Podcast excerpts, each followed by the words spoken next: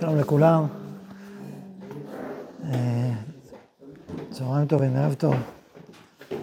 אה, היום אנחנו בעצם ממשיכים בסוגיה במהלך האידאות, בעצם פרק ג'. אה, דיברנו, כשעסקנו במבוא למאמר, אז עסקנו בזה, בכך ש... שהמאמר הזה עוסק בדינמיקה של ההיסטוריה, או התהליך שעובר בהיסטוריה למהלך, ובעצם סוקר את ההיסטוריה מנקודת מבט יותר פנימית ומהותית, איך היא הולכת ומתפתחת ומתקדמת, ו... ובעצם דרך הראייה הפנימית הזאת אתה גם מבין את ההיסטוריה בהבנה, בהבנת עומק, וגם מביא את ההשלכות לדורות שלנו.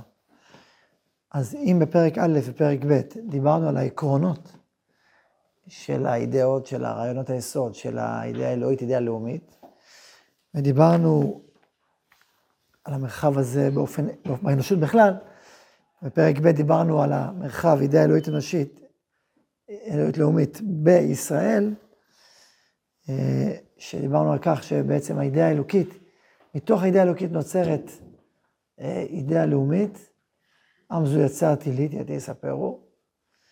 אה, ולכן בישראל הקשר הזה הוא קשר מהותי, הוא קשר שורשי. בכלל, כל, כל אומה זקוקה לאידאה, זקוקה למשמעות, לתוכן. אין קיבוץ חברתי ש, שאין בו, בו ערך, ואחרת הוא לא מחזיק מעמד. אבל עם זאת בישראל, זה עוד יותר עמוק ועוד יותר מהותי ושורשי, כי כל המרחב הלאומי נוצר מתוך המרחב הנשמתי, ובעצם אה, אה, ב, ב, ב, בשפה הפנימית יש את ה... העם היהודי הוא בעצם ראי או ביטוי של השכינה, שהיא הנשמה הפנימית של ישראל, והיא דבוקה בריבונו של עולם, היא המשך שלו. ו, ולכן אי אפשר בישראל בכלל לדבר על דבר פירוד, באופן אה, עקרוני, באופן מהותי, באופן מבני פנימי. זה, הסברנו את העקרונות, ועכשיו הרב מתחיל לתאר יותר את ההיסטוריה, את התהליכים, בפרק ג', והכותרת שהרב ציודה נתן זה מצב הירידה והפירוד בין האידאות. זאת אומרת, אם אנחנו מדברים על האבות כשורשים של יצירת האומה, מיציאת מצרים ודור המדבר, אנחנו בעצם מדברים על היצירה בפועל של האומה, כאשר היצירה הזאת באה דרך נבואה, ממקום רוחני לגמרי. עם ישראל נמצא במצרים, שליח שריבונו של עולם אומר, אני רוצה, תוצאת עמי, יעבדו את האלוהים במדבר. יכול להגיע לארץ ישראל, לבנות אומה, כשהמהות שלה זה אה, שלח את עמי, חוק גולי במדבר, וכל הוויכוח זה מי, מי השם שישבה בקולו, כלומר איפה, וזה הסיפור שלנו, ואז החתונה במד הר סיני, אחר כך אה, הכניסה לארץ ישראל. אז בעצם הדור הזה של המדבר, עם הקוטב האחד של יד מצרים והקוטב של כניסה לארץ, הוא בעצם הדור שעיצב את המהות הייחודית של האומה הישראלית. לא סתם אנחנו קוראים כל שנה את ספר במדבר, לא רק במדבר, שמות, עכשיו במדבר דברים נקרא לזה, כבעצם הביטוי השורשי ביותר של מי אנחנו ומה אנחנו, ומהמקום הזה אנחנו ממשיכים הלאה לכל הדורות. גם בשפה הקבלית מדברים על 60 ריבו נשמות ישראל השורשיות. כל השאר ענפים, זאת אומרת, המספר היסודי של ישראל הם 60 ריבו, בעצם, שמבטא את המספר המקורי השורשי של דור המדבר, אה, שהוא מתגלגל הלאה בדורות. בעצם, ולכן גם כל מה שאנחנו לומדים על, על דור המדבר, אנחנו בעצם לומדים על עצמנו, רק במופעים שונים בהיסטוריה הישראלית. לכן אומרים גם שכל מ"ב מסעות זה מ"ב מסעות שעובר, כל נשמה עוברת מ"ב מסעות. עם ישראל לא עובר מ"ב מסעות. זה מין תהליך התפתחותי רוחני, שהקוטב אחד יצא מצרים, כמו שאמרתי, אנחנו הזמן יוצאים ממצרים. כל חג הפסח הוא בעצם קריאה לצאת, להמשיך לצאת ממצרים. יש לנו חגי הכניסה לארץ, כמו סוכות, שזה כל כולו להיכנס לארץ ישראל. שזו תנועה הפוכה, קשור לתנועת הביקורים, שמסתיים בסוכות, כי תבוא אל הארץ. לא רק כי באת, תבוא ואתה הולך ובא, הולך ובא, אתה נכנס יותר ויותר אל הארץ, יוצא ממצרים ונכנס אל הארץ. בעצם ככה אתה חי את שני הכתבים של, של האומה הישראלית, כאשר בעצם בדור המדבר, הקשר בין האידאות היה קשר מאוד מאוד מובהק, חזק ועוצמתי. זו הייתה הפעימה הראשונה של הקשר בין האידאות, אחר כך ירידה, ושוב איזושהי פסגה לקשר בימי דוד ושלמה. זה כאילו אולי שתי הפסגות של הקשר בין, כאשר תחשבו, איך רואים קשר בין העדות, רואים את זה בעצם משה, מי המלך? מי המלך הישראלי בדור המדבר? ויהי בשורון מלך, מי המלך? משה. הנביא של אלוהים הוא המלך. הוא גם המלך וגם נביא, וגם נותן התורה, מה? רגע, אז קודם כל זאת העובדה, שיש לנו מלך שהוא נביא, והוא גם מלמד תורה, הוא גם ראש הסנהדרין, הוא גם רבנו, הוא גם נביאנו והוא גם מלכנו, משה רבנו, הכל התקבץ באישיות אחת. ההנהגה, ההנהגה בפועל של האומה, הייתה הנהגה רוחנית עליונה, גם נבואית, וגם מעשית. זו הייתה ההנהגה. אז הקשר היה מאוד מאוד חזק. האם זה אידיאלי? שואל אלון? אה, לא. אז כן, אז כן. אבל האם, האם אנחנו בעצם אומרים שאנחנו מחפשים שהכל יתקבץ למקום אחד, אז אנחנו כבר רואים בפרשת שופטים שיש לנו מלך, נביא, כהן ושופט. זה ארבעת המוסדות המרכזיים שלנו, מלך, נביא, כהן ושופט. כאשר האידיאל הנצחי יותר זה, זה דוד המלך. אבל גם דוד היה איש אלוהים, היה ברוך הקודש, הוא לא היה, לפי הרמב"ם מעתיקי השמועה, תסתכל ברמב"ם ששאלת השמועה, בהקדמה לשני תורה, 40 דורות, דוד ובדינו. זאת אומרת, דוד גם היה עם מעתיקי השמועה, לפי הרמב"ם. זה עניין להעמיק בו. על כל פנים, אה, עיקר האמירה של דוד, קוראים דוד המלך, לא דוד רבנו, נביאנו, דוד מלכנו, כמלך ישראל, כמבטא את המלכות המתוקנת, המשוכללת. ולכן מדוד ושלמה זה באמת היה פסגה שנייה. על כל פנים, אומר הרב, וככה הוא מתחיל את הפרק, כבר היו שני המאורות הללו משמשים בכתר אחד בישראל. האידאה הלאומית הייתה עומדת במעמד שווה בכל קומתה ובכל הסתעפות חילה והמון תכסיסיה עם האידאה האלוהית המחיה כל ומעדנת כל שטפי החיים ותנועותיהם בריח בסמי עדן גן אלוהים. זאת אומרת, כאשר האידאה הרוחנית, כאשר ההשפעה הרוחנית מופיעה בעוצמתה, החיים נעשים שווים את ערכם, שווה לחיות. כל העוסק בתורה לשמה, מה כתוב עליו? כל העולם כולו, כדאי הוא לו. אפשר להסביר, כדאי הוא לו, כדאי להיברא עבורו. אפשר להסביר שלפחות להיות כדאי, כדאי לחיות בו. כדאי הוא לא. כי עולם בלי תוכן, הוא נמאס, אין בו משמעות, נמאס על עצמו. הרב קוק כותב בארות הקודש, שיש בני העולם הזה, בני העולם הבא. בני העולם הזה זה אנשים שבעולם הזה מרגישים בבית. בני העולם הבא, אנשים שחיים בעולם רוחני, למה להיות... אז הוא אומר שיבואו ימים שהעולם הזה יזדלזל בעיני בני העולם הזה, שהם ימסו בו עד שרק בני העולם הבא ייתנו להם טעם לעולם הזה.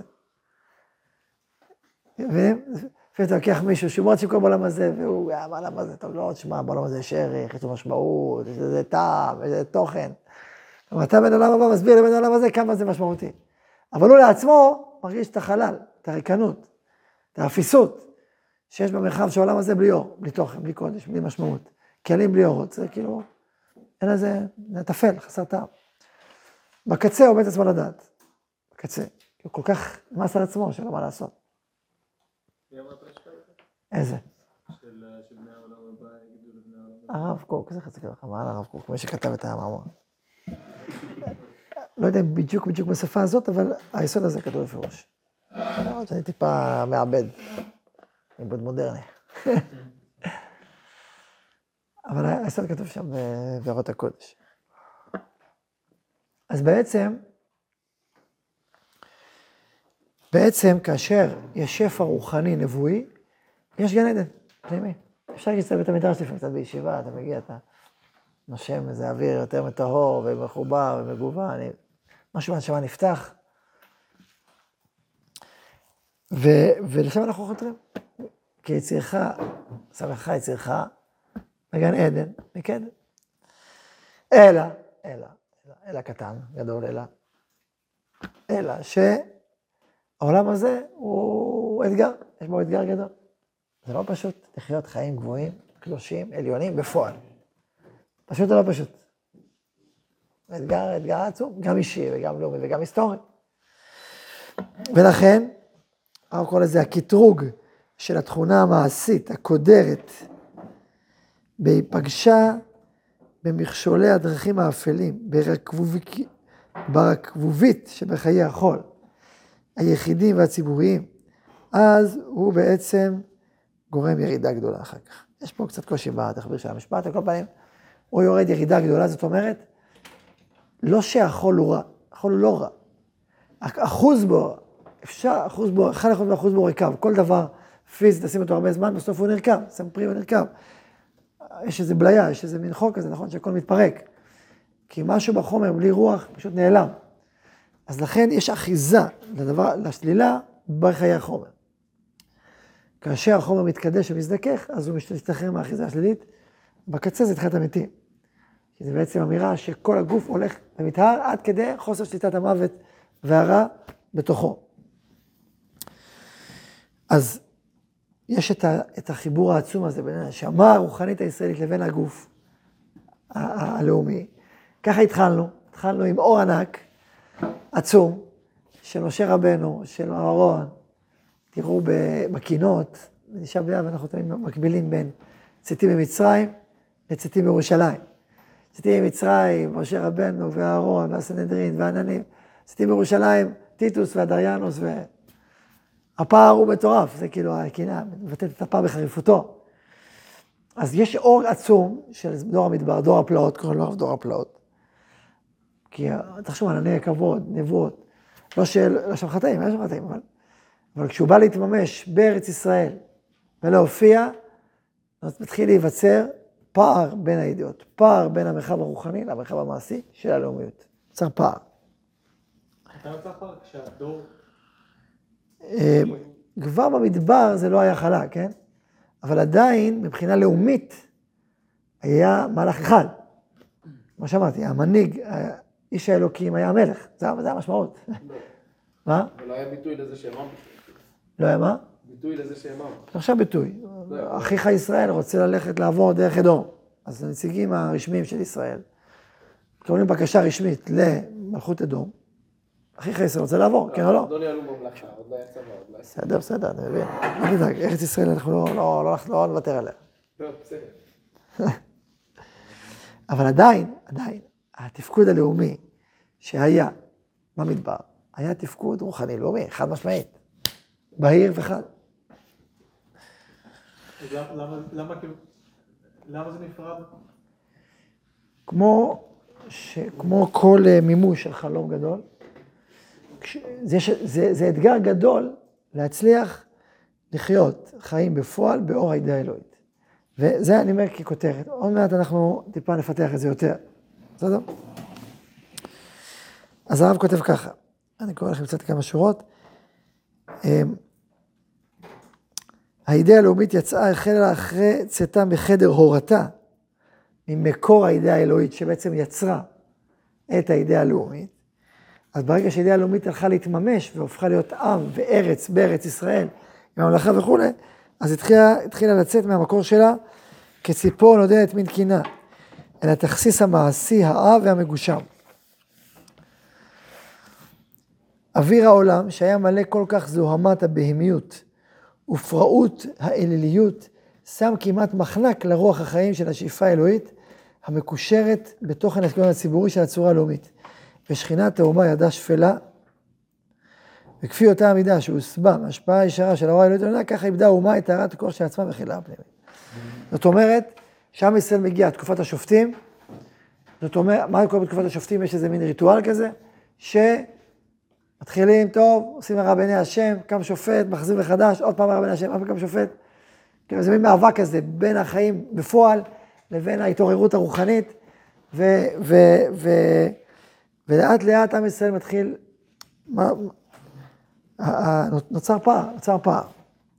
עכשיו הוא אומר, שאחרי דור הפלאות, אז קמו לגואלים ומושיעים אשר זרעו העזר מעט וישמחו בנפילתה.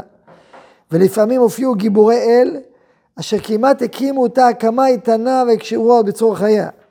זאת אומרת, הרב מדבר על סך הכל התחלת הפירוד, אבל הוא אומר, יש תופעות היסטוריות גדולות שכמעט הרימו את השכינה, הרימו כנסת ישראל להיות מחוברת לשורשה, כמו שמואל הנביא, כמו דוד ושלמה, אליהו באיזה מידה. כאילו, היו פשוטים יותר, אבל היו גם גיבורים גדולים, שכמעט, משה ואהרון ויוחנן ושמואל וקורא שמו, זאת אומרת,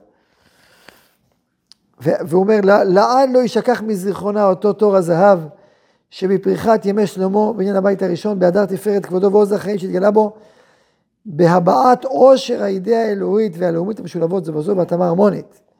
וקיימה שיא הרע בהשלמות. זאת אומרת, הזוהר מדבר על הלבנה, קידוש הלבנה.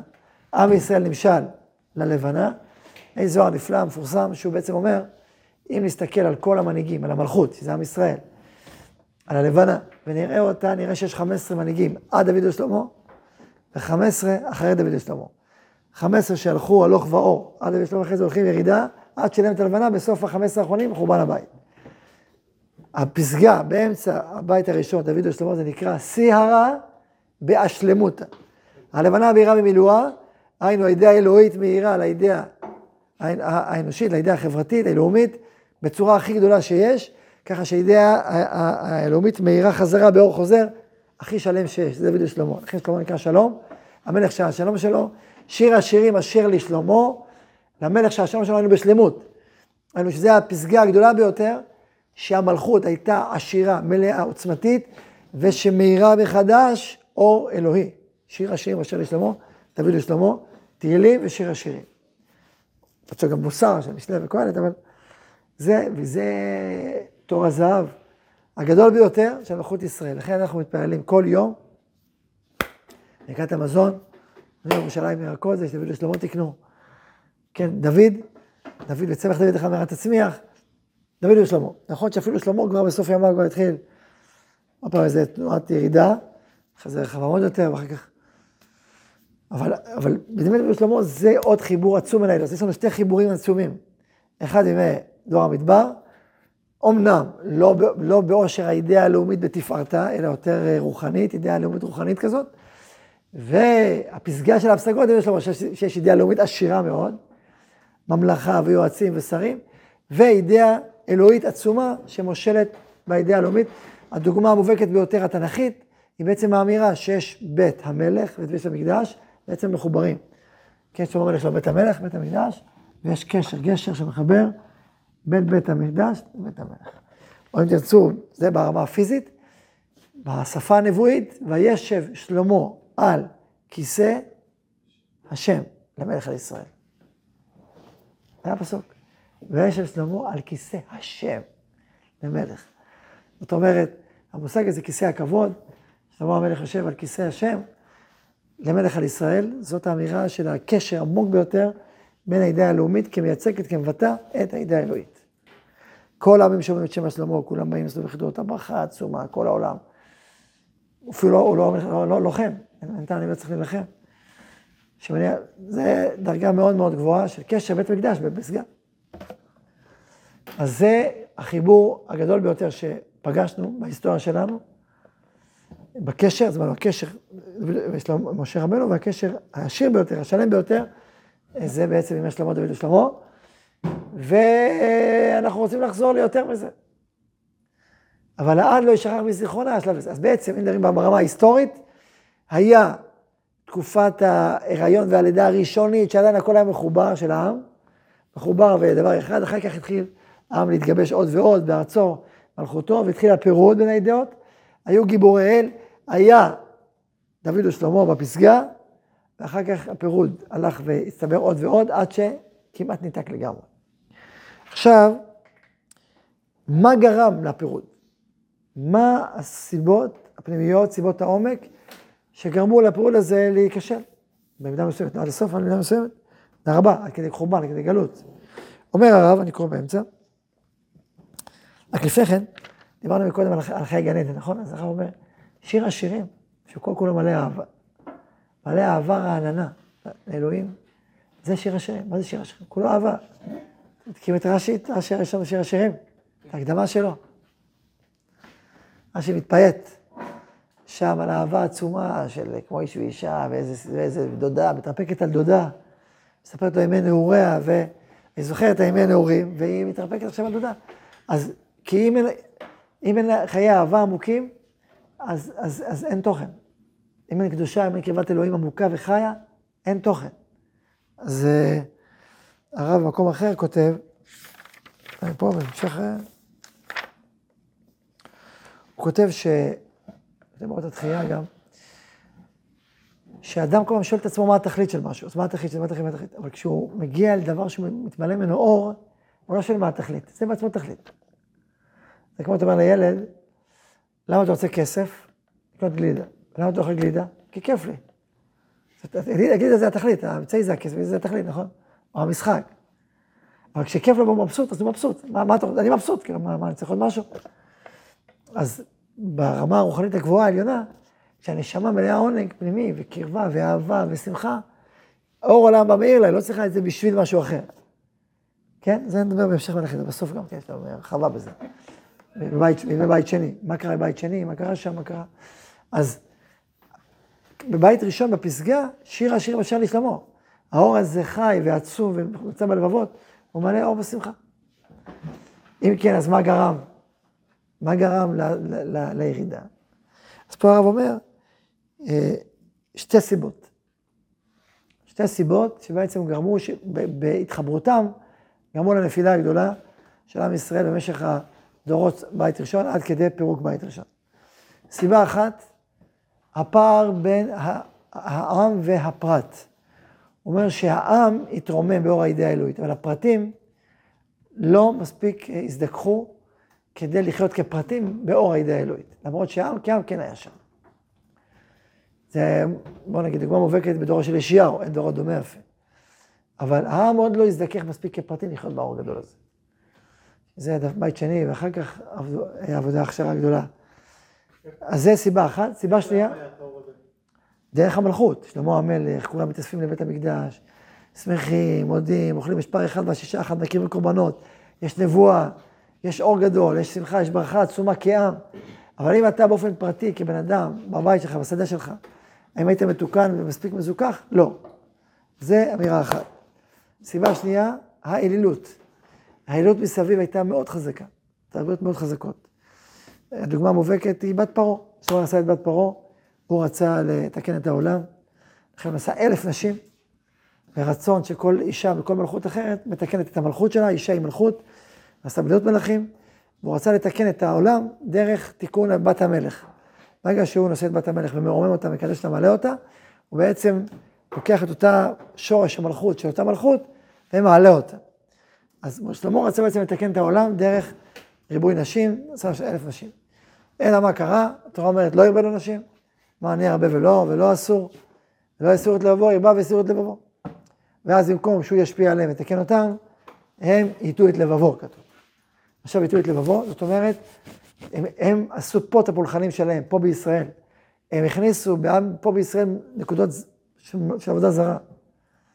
והפסגה של המאבק הזה זה שלמה ובת פרעה. בת פרעה הייתה ה, המלכות מצרים, ובת פרעה הייתה האישיות שמייצגת את העוצמה של העבודה זרה. הגמרא אומרת שבת פרעה הביאה לשלמה המלך 70 מיני ניגונים ו-70 מיני ריקודים לעבודה זרה. ובאותו היום של בית המקדש, באותו הלילה, היא החליטה שהיא נלחמת. והיא החשיכה את כל הבית, גם היה לחשוב שזה הכל חשוך, ו-70 מיני ריקודים הראתה לו. ככה עושים לעבודה זרה פלונית, ככה עושים לעבודה זרה פלונית, עושים לעבודה זרה פלונית. והוא קם מאוחר, קם בארבע שעות, ואז ייסר אותו אמו, אמו של שלמה, בת שבע, באה וייסרה אותו, כך כבר בסדר מספר פרק חלק, פרק חלק, שכבר ייסרה אותו ואמר לו, מה בני, מה בביתי, זה פסוקים משלי. אני התאמצתי כל כך שתצא, ואתה ככה, על המלכים שתו יין. ואיך יכול להיות שככה, ככה האישה הזאת לקחה אותך למקומות הלא נכונים, וכולי וכולי. כתוב שם על אם שלמה, בשני המובנים, גם הפיזית וגם הפנימית, השכינה שאומרת, מה עשית, איך עזבת אותי בשביבת פרעה? וכתוב בגמרא שבאותו לילה בא מלאך ותקע טריז בים הגדול, ועליו נבנתה כרך גדול שברומי. שהחריב את בית המקדש, בעצם.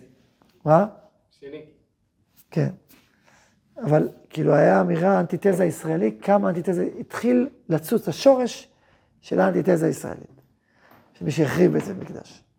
אז חז"ל ראו את זה במאבק עם בת פרעה, כהביטוי העז ביותר לקולטורה האלילית, שהיא אנטי קולטורה, היא אנטי תרבות, אבל כוחות חיים מאוד מאוד גדולים, עושר מאוד מאוד גדול,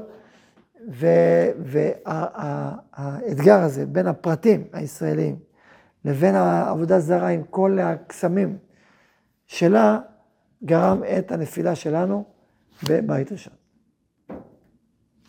עכשיו, בתוך העבודה זרה, הגענו גם לגילוי עריות, שפיכות דמים, כי ברגע שהעבודה זרה היא דומיננטית, אז כבר מתחברים אליה כל יצרי החיים הגסים, והכל בא בחוברת. יש לך גם רוחניות וגם יצרים. זה, זה, זה המתכון. והכל מותר. היו, היו, היו, היו אלילים שם היה נעוף, זה היה הדרך, היו אלילים שם היה שפיכות דמים, זה הדרך. והיו, ככה, ככה האלילים היו, האלילים עצמם היו ככה. וככה עובדיהם, וככה. הגמרא אומרת, לא עבדו ישראל עבודה זרה, נתן להם עריות בפרסים. עכשיו, אין הכוונה שלא היה יצר עבודה זרה. כולנו יודעים, שמים את הסיפור על מנשה, שאמר לרב אשה, ששאל אותו, איך עבד עבודה זרה? אומר לו, אם היית בזמני, הייתם מרים בשיפולי הגלימה שלך ורץ לעבוד עבודה זרה.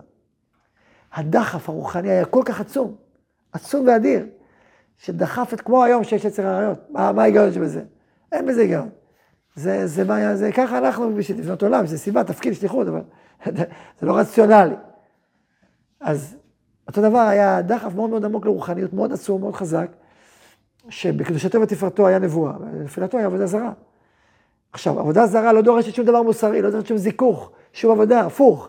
היא, היא מדברת על שחרור היצרים הגסים. אז ישראל רואה מצד אחד עבודה זרה שכביכול יש בה רוחניות ויש בה כשפים וכוחות עליונים וכל, כאילו נותנת מענה או מזון לצמאון הרוחני. ומצד שני, היא, היא, היא, היא, היא משחררת היצרים הגסים.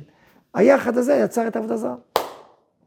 ולכן הפגישה של העבודה זרה שמסביב עם חוסר הזיכוך האישי, יצר ערבוביה עצומה בתוך עם ישראל, ואז בסוף גרם למלכות עצמה גם כן להיטמא בעבודה זרה ולהתרחק מכור מחצבתה הרוחני האלוהי. זה הסדר ההיסטורי. הרב קורא לזה ככה, ממלכות האליל, עם כל קסמי הקולטורה, קולטורה זה תרבות, האלילית, התנשאו ויעוררו את החושך. ובהתלהבות אימוץ החיים, כלומר בגלל, בשם אה, עוצמות החיים, אה, בהתלהבות אימוץ החיים, התנערו התשוקות הגסות והמידות הרעות והתגעשה חיית האדם. ומצד שני, נהיה שוויון אה, רוח ורפיון חפץ לכל נישא ונאצל, לכל מרום וקדוש, לכל מה שלמעלה מהחושים החומריים והדמיון הגס הנשען רק עליהם.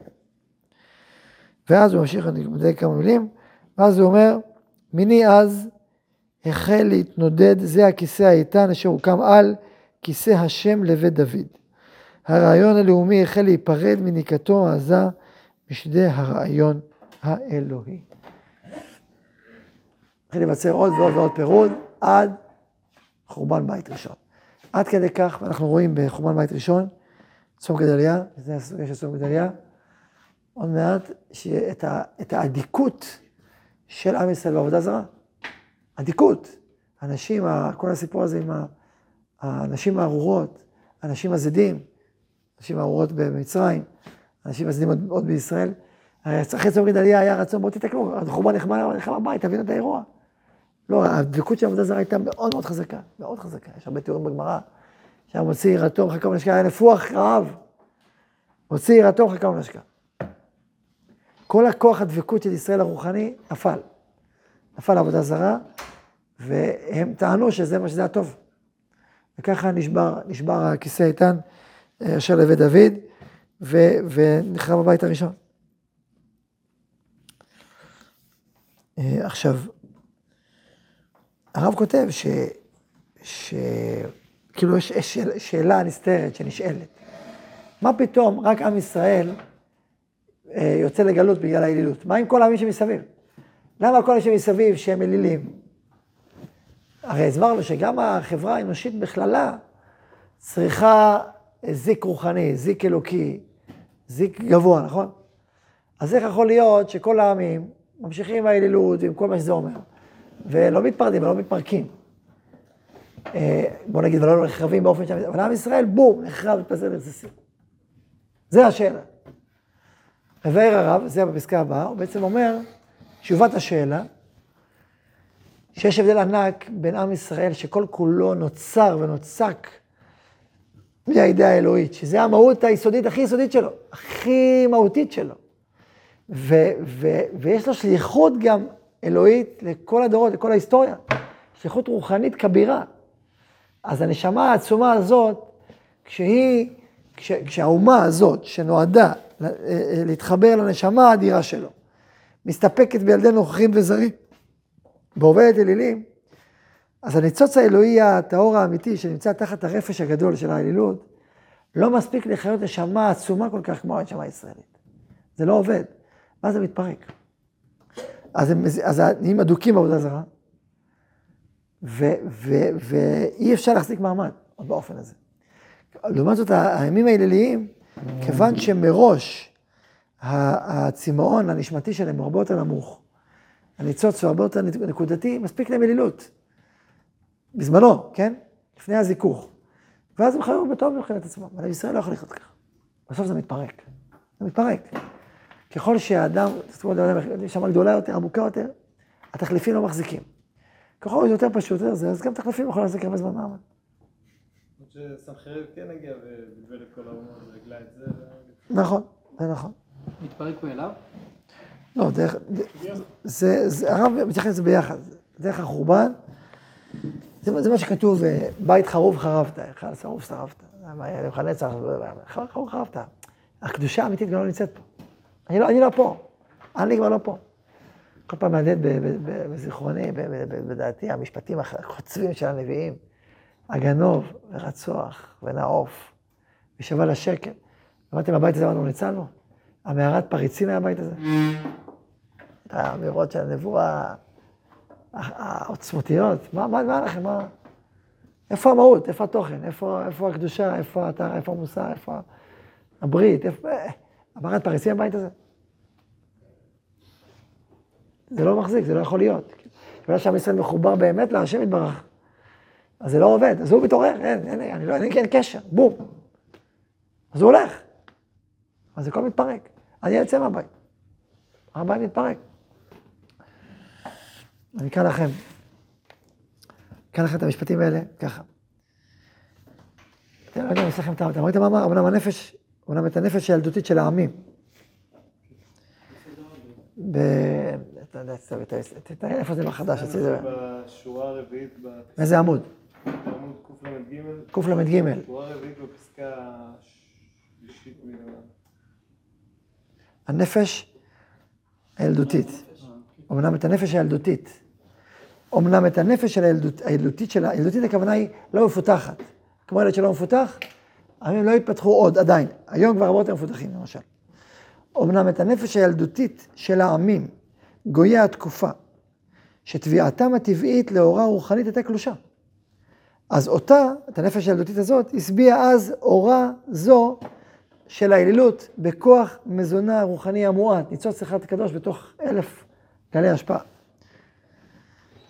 אז בכדי סיפוקם המצומצם לימי חיי חיים הקצרים. הם גם אין להם תפקיד היסטורי עולמי להביא אור לעולם, יש להם תפקיד קטן על תולדה, כמה מאות שנים, ונגמר.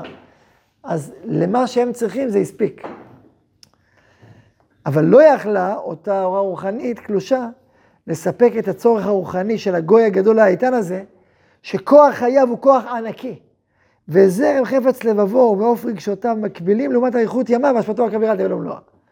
תראו איך עם ישראל משפיע על עולם ומלואו, ועולם היסטורי, אז הוא צריך משהו אדיר ומדהים, לא כזה פשוט. עם ישראל הוא עם ענק, הוא אימפריה. אימפריה רוחנית, אימפריה מוסרית, אימפריה של זמן, אימפריה של, של פנימיות. ולא רק זה, בגלל העתיד האדיר שלו, איזה גודל הוא, אלא גם בשביל העבר שלו. ואשר נפשו כבר התרחבה מהשפעה רבת זיו, של אורה אלוהית אדירה, שכבר זכה עליו בשפעת עושרה בימי עלומיו. על כן, הוא לא יכול להחזיק מעמד עם אלילות, על כן ירד אז ירידה נוראה. מקור הרעיון האלוהי הנישא דלל וחרב בו, מתוכן ההון האלוהי שבו. מבוע המוסר חדל לפקוד, הוד האצילות הוא עם, והאידאה האלומית חדלה לתת פריה, והיא לגפן בוקק ישראל. גפן מרוקן. לא, זה מחובר למה שאמרנו, שאם אם האידאה הלאומית לא, לא ניזונת ממשהו אלוקי מתפרקת, כן. אז כזה לא הספיק, אז... כן, בדיוק. עכשיו שימו לב, אני רוצה להסביר משהו. אפשר ללמוד את התנ"ך באופן מאוד מאוד אקטיבי. כלומר, יש אלוקים, מחר בעמו ישראל, עם חטא, אלוקים זרק את העם, ונגמר. כלומר, נקרא לזה בשפה של דוחה. אם יש דוחה דוחה ודוחה, נגיד הקדוש ברוך הוא כמו האיש והעם ישראל כמו האישה, לזה בשפה של איש. יש פה אומה, יש בעל הבית, הוא אומר, בואו תעשו מה שאני רוצה, תהיו איתי ביחד. אפילו במובן החיובי, בואו נקים ברית, לא, אני אפרק את הבית ואני הולך ואני מגלה אתכם. שזה פשט התנ"ך, פשט התנ"ך הוא מדבר בשפה זכרית, בשפה מאוד, יש אלוקים, הוא שולח נביאים, הוא אומר, מה קורה לכם? אתם לא אישים ואני לא אישה, ריבו ביניכם ריבו. אתם לא אני ואני לא אישכם וכולי, כל הדיאלוג הזה בין איש לאישה בצורה מאוד מאוד חזקה וחריפה ובהירה. זו השפה של בית ראשון, של הנבואה, נכון או לא? Okay. אוקיי. הרב פה, במאמר הזה, גם מתכתב עם השפה הזאת, אבל לא בעיקר. בעיקר היא שפה אחרת, שפה נוקבית מאוד. כשאתה שואל עכשיו, האם זה קורה מעצמו, האם אלוקים עשה את זה, נכון, זה מין? יש איזה מין שאלה כזאת בחלל שמרחפת פה במילים, נכון? הרב מתאר את המהלך בזווית המבט של האישה, כאילו, לא רק מצד הדומיננטיות של האיש, באופן חיצוני, אלא באופן פנימי, מהותי. כלומר, השפעות האיש הפנימיות על האישה. זה שהאישה הזאת עצמה לא יכולה להתקיים באמת בלי האיש הזה. זו שפה קצת אחרת, זו שפה עם דגש אחר, ש, שבעצם מספר סיפור פנימי ישראלי, פנימי תוך ישראלי. והרב בכוונה מדבר בשפה הזאת, כי זו שפה שבעצם רוצה בהמשך הדרך לבוא ולהזמין מחדש את האיש, שהאישה תזמין את האיש חזרה לחייה. לא רק שהוא אומר, החלטתי לבוא, זהו, אלא שהיא תזמין אותו. והיא תחפוץ בו. ונעבור תהליך גם דרך, דרך, דרך תהליך פנימי, ש, שנמצא בתוכנו את הרצון הפנימי הזה לחזור אל האיש שלנו, ויחזור אלינו, כן, כמשל. וזה דיבור אחר, זה סיפור אחר. ולכן הוא מדגיש הבאות את הצד הנוקבי, הצד הזכרי. זה כתוב על הכהן, שיושבים לידי מטרונית, יושבים לידי מטרונית, אז יש צד כזה וצד כזה, כן? כאילו מכינים את הכלה, מסבירים לה כמה האיש הזה הוא מתאים לה. כמה הוא מנגן את הניגון שלה. בואי תקשיבי למה שאת רוצה באמת. אנחנו רוצה את זה באמת, אז תביני מי זה האיש, תביני. מספרים את הסיפור, את הסיפור הפנימי ביותר שלה, ומולכים אותה אל החופה. אז זה הדיבור הזה, זה הסיפור הזה. עכשיו, הוא סיפור מקביל לסיפור שבא מלמעלה. מבפנים זה אותו דבר. כלומר, אם אני שואלים את השכינה, את הנשמה הישראלית העמוקה, מה את מרגישה כשאת נמצאת עם עבודה זרה, אם את מרגישה זרה ומר וזר? הגוף החיצוני, הוא יודע, אבל הפנימיות, הפנימיות, נורא ואיום, כן? אבל אז צריך להרגיש את זה. אז, אז עם ישראל לא את זה מספיק, אז הכל הכל נשבר. אז לכן האמירה באה מלמעלה, כאילו. אבל כל התהליך שעברנו והזדככנו בגלויות, זה קשור להמשך הדרך, אז התחלנו להתחיל להרגיש כמה זה בנו ושלנו. ולכן השפה עכשיו היא שפה כזאת, אני מדבר על השפה הזאת גם מראש, אבל היא לא השפה התנ"כית, הקלאסית. עכשיו, הוא מחזיק גם שפה תנ"כית, אבל זה שפה מנוקבית, אתה מבין? אוקיי. שבעצם, שבעצם מקביל לשפה הזכרית, איפה אתם, כאילו? איפה אתם? או, או בדרך אחרת, באים האבות ואומרים, איך התרחקנו, אתם, אתם האבות, אתם, מה קרה לנו? או השכינה מסתלקת, השכינה מסתלקת, השכינה מקוננת, השכינה מקוננת. הסתלקה השכינה, ו... ומפה ושם, טוב לשבת פינה נגיע שאתם בדנים. ואז השכינה הולכת בגלות, זה כמו האימא. כמו במשל של הזוהר, של המדרש, יש מלך ומלכה ויש את הבנים, והמלך כועס על הבנים, ואז אה, פעם המלכה מצילה אותם וזה וזה, אחרי זה שוב אומר לו, אז הוא אומר, טוב, תלכי את והבנים. אז השכינה הולכת בגלות, השכינה שהיא איתו, אשתו, עם הבנים, אז אתם הבנים. כאילו, אז תלכי איתם בגלות, אבל תשמרי עליהם במסתרים, והמלך מתגעגע ומחפש לחזור, וראשי כבר להשתווה לבניו, שהבנים שלו יתקדמו ויתרכזו, אז כאילו הדיאלוג הזה ככה עובד. אבל גם האימא בוכה. כי אימא רוצה את החיבורים, אבל היא בוכה לבנים איך הם יתרחקו. זה במשל הזה. אז הבכי של האימא והדיבור מצד האימא, זה הדיבור הזה. אז לכן, כשה, כשמלמעלה האבא אומר לא, והאימא, אז כאילו, זה גם האימא אומרת, אז כאילו זה בעומק. אבל מצד שני, הוא מרחם, עוד לא תרחם, כאילו יש כזה. ממשיך הרב אומר, עוונות אבותינו הורידו כל כך את כנסת ישראל ממרום גבורתה וקדושתה, חטאת הקהל רחב, רחבה וגדלה כל כך, נתרחקה הידיעה הלאומית בריחוק קיצוני מהידיעה האלוהית, ומבול הקלקולים שטף עד צוואר. כל עין בשר כבר לא יכלה להכיר כלל את הרושם הנשאר מהשפעתה של הידיעה האלוהית על התכונה הלאומית הפרועה והמדולדלת. היינו מסתכלים על עם ישראל, לא רואים את הסימנים שהוא בן ישעיה, שזה עם קדוש. אתם הבנים שלי. אתם לא רואים את הסימנים האלוהיים בתוך העם. עד כדי כך שאין בשר, לא יכול לראות. עד כדי כך הייאוש המר הזה הוליד בלב נביא את הרעיון האיום והדוקר של האווירם באומה אחרת. הושע הנביא, שאמרו חז"ל אווירם באומה אחרת, ואז קח לך אשת זונים ובן זונים וכל הסיפורים, הושע. שאומר, אתה אומר לך אווירם באומה אחרת, אוקיי, בוא קח אשת זונים. מה, תחשבו על אירוע, נביא, קח אשת זונים, ידועה. סיפור לא פשוט. ולוקח אותה, הוא נותן לילדים, ועכשיו אמר לה, תיפרד ממנה. אמר לה, קשה לי. אמר לה, קשה לך? בידיך לא ילדיך, ואשתך לא אשתך. אז אני אפרד מעם ישראל, אני אחלפם באומה אחרת? בשום פנים ואופן לא. סיפור. הייאוש המר הזה הוליד בלב הנביא את הרעיון האיום והדוקר של אווירם באומה אחרת. אז התבטאה בכל מרירותה הגערה הנוראה, עמוקה משאול, ריבו ביניכם ריבו, כאילו אשתי ואני לא אישה. אבל לא כמו שהנוצרים הבינו את זה באופן טוטאלי, חלילה וחס, הנה זה אווירה באומה אחרת. מה פתאום בשום פנים ואופן, הנה אווירה באומה אחרת, דבר כזה. ולכן, במעמקים היותר צפוניים יש קשר שלא חדל לעולם, לעולם, לעולם. כל הנביאים זועקים, בחמאה שפוכה הם לא חליכם. אין, לא יהיה דבר כזה, לא יהיה כדבר הזה. אשר אתם הורים הגויים את ישראל, לא יהיה כדבר הזה. והיו תקופות בכל ההיסטוריה שמסתה להתנתק, בשום פנים ואופן לא, חמאה אנחנו רואים אנחנו על בשרנו ראינו את זה. היה תקופת התבוללות, לפני 200 שנה עצומה. איזו התנערות מטורפת, וחזרנו לארצנו ונהיינו יהודים יותר ויותר. כל הפתרונות של ההתבוללות, של, ה, של הקומוניזם, של ההשכלה, הכל קרס. רק רעיון אחד חזר בעוצמתו לפה לאזור ארץ ישראל. והיום התפקיד שלנו להמשיך הלאה את המהלך הזה בצעדים הגדולים שלו, נדבר על זה בהמשך. על זה אנחנו הולכים להפגין. צריכים להפגינו בלילה. אבל במעמקים, במקום שאין העין, גם של כל נביא וצופה שולטת שמה, לא אומם בכל זאת, כמובן בכל זאת, הזיק האלוהי האחרון, הבוער בעומק נשמתה של האומה. הקץ מוכרח לבוא והתכונה האלוהית הפנימית תתעורר מתרדמתה העמוקה. אחרי כלות כוחן המעושה של הנטיות, ילידות, הדחיפות החיצוניות שהן בלתי טבעיות לישראל באמת. והיה ביום ההוא נאום השם תקראי אישי, ולא תקראי להיות בעלי, זה לא חיצוני, זה מתמטיקה, זה לא רק בעלות והכרחה מבחוץ, זה משהו אישי מבפנים. אישי, הכל אישי. תקראי אישי, לא תקראי להיות בעלי. והסירותי את שמות הבעלים מפיה, ולא ייזכרו עוד בשמם, וקראתי להם ברית ביום ההוא, עם חיית השדה, ועם עופר שמיים, ועם אדמה, וקשת וחרב ולחמה אשבות מן הארץ, וישכבתים לבטח, והרסתיך לי לעולם, והרסתיך לי בצדק ומשפט, בחסד ובשריד ובאמונה, וידעת את אדוני, שזה בעומק הכי הכי הכי פנימי לנו. נגיע לשם אחרי שדילג רגע לקצה, אחרי זה נחזור עוד פעם על המהלך, אבל זה, זה בעצם, אז נעצרנו עכשיו בעצם בסוף בית ראשון, הפירוד הכי קיצוני, ששבר את הבית לחלוטין. עם ישראל התרסק. במידה מסוימת הפירוד הזה המשיך גם בבית שני, כלומר, בית ראשון היה, בית שני היה תיקון חלקי, לא תיקון מלא, נדבר על זה אחר כך.